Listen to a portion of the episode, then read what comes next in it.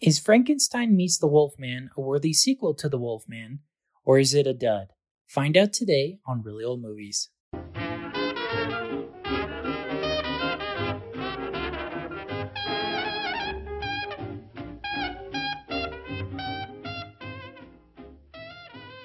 Welcome to Reely Old Movies. I'm your host, Harrison Scullin, and today I'll be talking about Frankenstein Meets the Wolfman, starring Lon Chaney Jr. and Bela Lugosi.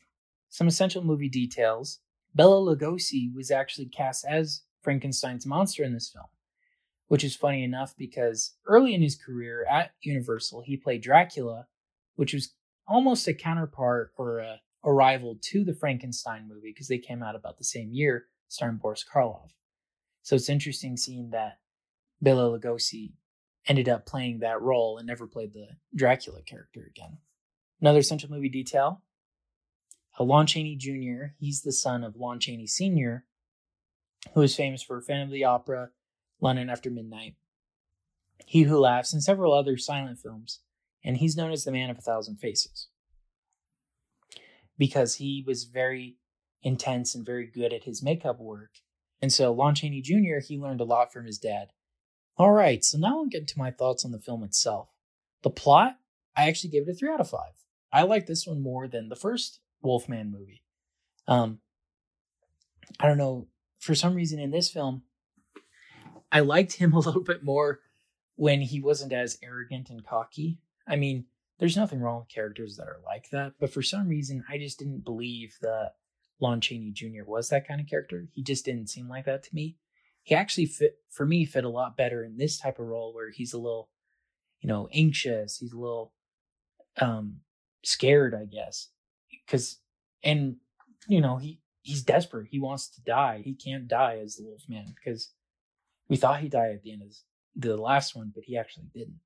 And so I like that. The only element I didn't like, which with a lot of them, is the abrupt ending. It ends with like water hitting the castle, and we don't know what happens. Does the Wolfman die? Does the monster die? Frankenstein's monster die? We don't know. Maybe it's supposed to be a cliffhanger. Um, I again I haven't seen all of them yet, but I don't know. I just didn't like that. It was so quick and abrupt. Um, but other than that, I liked the plot. It was great. All right. In regards to the acting, again, three out of five. Love Lon Chaney Jr. He was great. I thought, like I said earlier, a lot better in this film. And then, honestly, Bela Lugosi as Frankenstein's monster was so subtle that I didn't even I honestly didn't even know it was him until I looked at the credits. So it was interesting seeing his kind of different way of approaching the monster versus how uh, Boris Karloff would do it. All right, in regards to the directing, give it a two and a half out of five. Again, I just I don't understand these abrupt endings. There are a lot of movies from this era that didn't have such quick endings. You know, like uh, a Gaslight, which didn't come out long after this movie. Uh, it doesn't have abrupt endings. Is it a universal thing? Is it a monster thing? I don't know, but I just I can't stand it.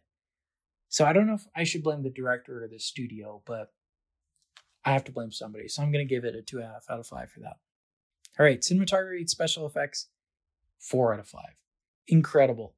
Love the costumes of all of them, of both the Wolfman and Frankenstein. Once again, the time lapse of when he uh, Lon Chaney's transforming into the Wolfman is incredible. I loved it.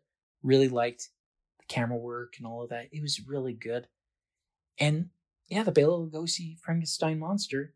He doesn't look like Boris Karloff at all, but he looks like the Frankenstein monster, if that makes sense. Like the costume itself is exactly the same: bolts in the neck, flat top head, all of that. So you know it's him, but it's a little different from the uh, Boris Karloff one.